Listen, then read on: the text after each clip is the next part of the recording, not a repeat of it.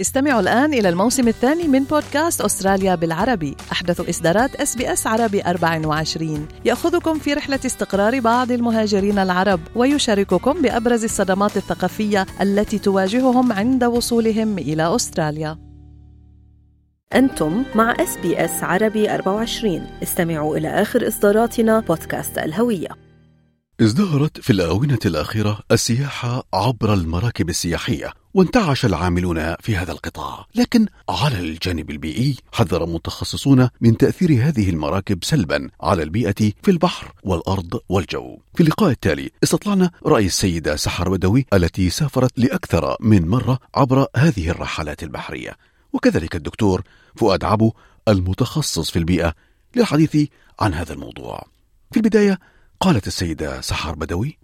أه الحقيقة أنا ليا أكتر من تجربة. جربت الكروز مع الولاد يمكن أكتر من ست سنين وهم أصغر في السن. حسيت إن هو في أنشطة مختلفة وبينزلك بلاد ممكن تروحها تتفرج عليها وفي نفس الوقت في نشاط كبير على المركب. يعني في ناس بتتخيل إن الكروز مجرد رحلة استجمام الناس بتبقى قاعدة مريحة. لا بيبقى يعني من أول اليوم أو قبلها بيوم بيحط البروجرام مطبوع في على في الأوضة. في كل حاجة الساعة 6 الصبح لغاية آخر 11 بالليل أو 12 بالليل. فاللي عايز بيعمل أي نشاط أو له أي هوايات بيحس إن هو ممكن يلاقي الحاجة اللي تناسبه. زيادة إن العيلة بتجتمع بحس إن الولاد بيقعدوا يتكلموا يلعبوا كارت الناس بشوفهم مع أصحابهم بيتكلموا رايحين جايين. فكل ده يعني بحس إن الناس بتفصل شوية عن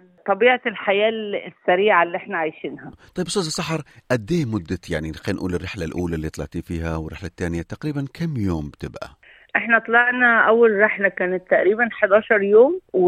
ورجعنا طلعنا قبل ال lockdown بتاع الكوفيد. كنا طلعنا رحلة سيدني كده زي one way ورجعنا بالطيارة كانت يومين. وطلعنا رحلة تانية ست أيام ورحلة 11 يوم. في رحلات لغاية 50 يوم للي عايز. طبعا هذا الكروز الكبير هي خلينا نقول جزيرة عائمة تتحرك في البحر. أكيد لها جوانب اقتصادية لها جوانب ترفيهية زي ما تفضلتي قبل شوية اجتماعية. خبرينا أنت كيف شايفتيها من خلال تجربتك لثلاث أو أكثر من مرة؟ فعلا أنه تجديها إشي زائد أنه ممتع في له عوائد اقتصادية على البلد؟ أكيد. يعني أنا أنا في بلاد إحنا نزلنا فيها في مناطق. بتهيألي لو لولا الكروز ما كنتش إحنا نفكر نروحها أو الناس اللي في المركب. ودي اول ما بنزلوا بتلاقي الناس اللي في البلد حتى لو بلد صغيرة واقفين وبيرحبوا بالناس. فدي بتعمل لهم رواج سياحي بيبقوا عاملين كافيهات حوالين ال port. ده, ده مصدر رزق للبلد دي. يعني جوزي يقول سبحان الله لولا المركب دي وقفت الناس دي كان مين هيجي لهم في آخر الدنيا كده؟ زيادة حتى هنا بالنسبة لأستراليا أنا أنا شايفة إن يعني إحنا في في فيكتوريا وميلبورن بالذات سياحة ال cruises بتعمل رواج للبلد. يعني وإحنا راجعين كان يومها الجو بتشتي والتاكسيات كلها واقفة والناس نازلة. اللي جايين من مدن تانية نازلين هيقضوا يوم في ال city واللي هيروحوا ناحية ال Great Ocean Road والحاجات دي. فدي كلها بتعمل حركة في البلد ناس بتنزل تاكل. يعني إحنا ما بننزل في بلد بننزل نشوف طبيعة أكلها إيه بناخد مثلا لانش بتاخد هدايا تذكارية. فكل ده رواج للبلد بيعمل لها حركة وشغل. الان كسائحه استخدمتي هذه الطريقة السياحية اللي هي عن طريق الكروزز. في جانب آخر أستاذة سحر بيقولوا إنه طبعا العلماء أصدقاء البيئة علماء البيئة بيقولوا على قدر ما هذه السفن أو هذه الكروزز يعني ممتعة سياحيا ولها أيضا ريع اقتصاديه على قدر ما لها أضرار سيئة على البحر على الأرض وأيضا على الجو. تخيلي. انت معقول؟ تخيلي. فانت كمستخدمة للكروز وحبيتي هاي الطريقة بالسياحة لاحظتي فعلا إنه هاي يعني الوسيلة فعلا مضرة للبحر والأرض والجو؟ ما أظنش لأن أنا شايفة إن هم يعني اولا بيعملوا إجراءات النظافة والسيفتي على درجة عالية يعني أنا رحت من أكتر خمس ست سنين. مش عايزة أقول أسامي أما أما رحت من السنة اللي فاتت حسيت إن فرق جامد في التقدم حتى العلمي. وأنت آه، ما بتنزل بلد بتلاقيهم منزلين كل حاجة. أظن المخلفات بتاعتهم ما بتترماش في بحر أو حاجة كلها بتنزل في أول مدينة جاية بتاخد الحاجات دي. أنا شايفة إن هم يعني بالذات أي بلد هم بينزلوا فيها بيتبعوا إجراءات المحافظة على البيئة في البلد دي وكده. يعني أنا أعتقد أستاذة من وجهة نظرك أو بقدر أستنتج من كلامك إنه على قد ما في حسنات وريع اقتصادي جيد يبقى الآن المسؤولية مسؤولية المصنعين للبحث عن ما هو مفيد للبيئة ويقلل الأضرار. وبعدين أنا أنا شايفة يعني مش هيجي زي الفحم والحاجات التانية يعني مجرد مركب ماشية في المية يعني هم بياخدونا حتى يوم يفرجونا المركب بتشتغل إزاي آه، بندخل مثلا المطبخ بتشوف إن كل حاجة ماشية زي الساعة. فيما قال الدكتور فؤاد عبو الأكاديمي المتخصص في البيئة في جامعة RMIT في ملبورن.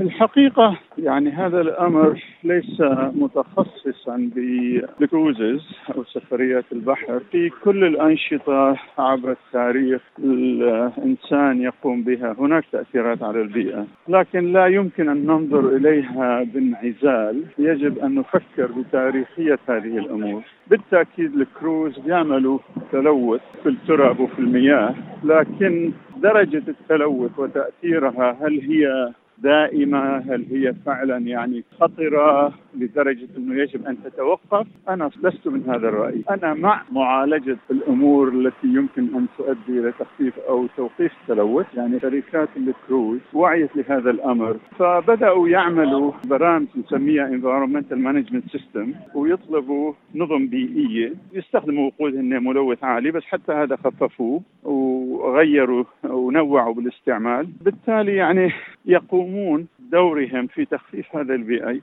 كما قلت أنا أرحب بالتسريع في هذا الأمر بس يجب أن نكون منطقيين وعمليين أن الأمور لا تختلف بين ليلة وضحاها.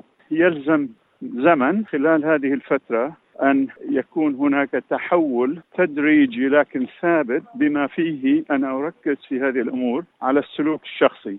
هذا له تأثير كثير على النتائج الكاملة. لكن دكتور في دراسة أجريت عام 2010 قالت أنه الانبعاثات المتعلقة من الطاقة في الإنرجي بوليسي والناتجة عن هذه السفن السياحية أكثر بثلاثة أضعاف انبعاثات الطائرات و12 ضعف من انبعاثات الفنادق. يعني أنا أسعد بتفاؤل حضرتك كبيئي ولكن هل هذه السفن أو صناعها يجدون طرقا بديلة بالإمكان الحفاظ على الجانبين؟ أنا متأكد أنه يقومون بما يستطيعون القيام به يعني هذه التقديرات الحقيقة يجب أن تؤخذ بال context يعني من الأمثلة اللي بيعطوها أنه مثلا الكروز واحد بيعمل ما يعادل مئات الآلاف من السيارات انبعاث التلوث فيها، هذا هذا الصحيح بشكل عام، بس يجب أن يوضع بال context إنه أنت عم تحكي عن السيارات بشكل عام بأجواء فيها تجمع سكاني كبير. فانعكاس التلوث بالهواء عن الناس أكثر من إنه أنت سفينة عم تعوم ببحر بعيدا